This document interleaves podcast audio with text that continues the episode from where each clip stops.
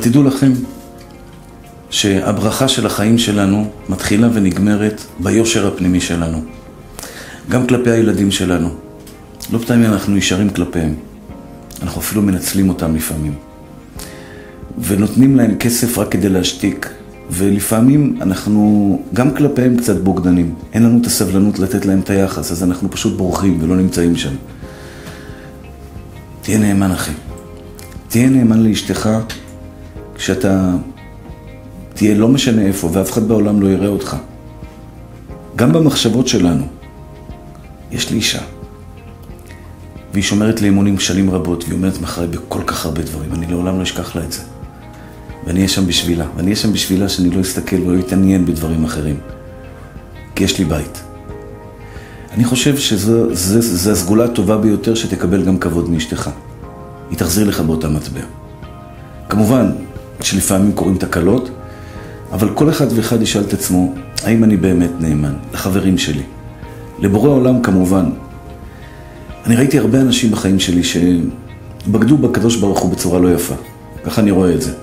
יש הבדל בין בן אחד שיש לו יצר הרע לעשות עבירות. אני, לא- אני מבין את זה, לא מקבל את זה, אבל מבין את זה. קשה לו. אבל יש אחד שפורק עול, שעושה רע להכעיס, שהולך לגרום לאנשים אחרים גם לעשות. כשאני בוחן אותם, אני רואה שבעצם הם בגדו כבר כשהיו נשואים. הוא בגד באשתו.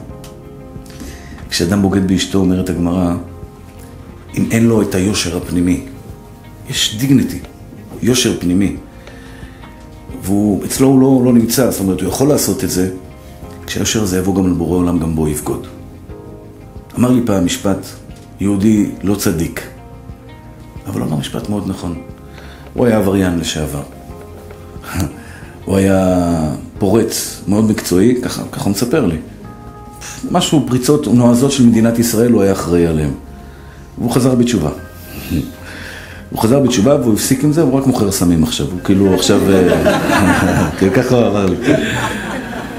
אני כבר לא דיברתי איתו על זה, כאילו, עזוב, בסדר, ברוך השם, רק, אל תחזור למה שהיית. אני לא יודע איך הגעתי איתו לזה, אמרתי לו, תגיד לי, אתה נאמן לאשתך?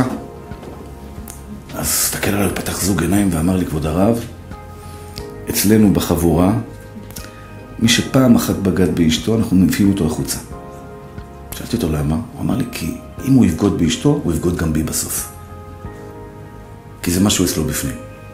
אני כל הזמן מדבר על גבר, זה כמובן שייך גם לאישה. אני לא מדבר על, ה, על מעשה הנורא, כן? אני מדבר אפילו על הקטנות האלה.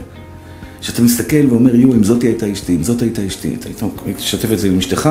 אתה יכול לשתף, שאלה אם תקום בבוקר אחרי זה. כאילו, משהו פנימי כזה, כאילו הקדוש ברוך הוא נמצא לי בתוך הלב עכשיו, והוא אומר, יגאל, מה אתה אומר? עובר, אנחנו מלאים בניסיונות, כל החיים שלנו זה ניסיון אחד גדול. אין מה לעשות, זה... הקדוש ברוך הוא הביא אותנו לעולם בשביל לעמוד בניסיונות האלה. וניסיון הוא שאתה רואה דבר, אבל זה לא שלי, אני לא נוגע בו.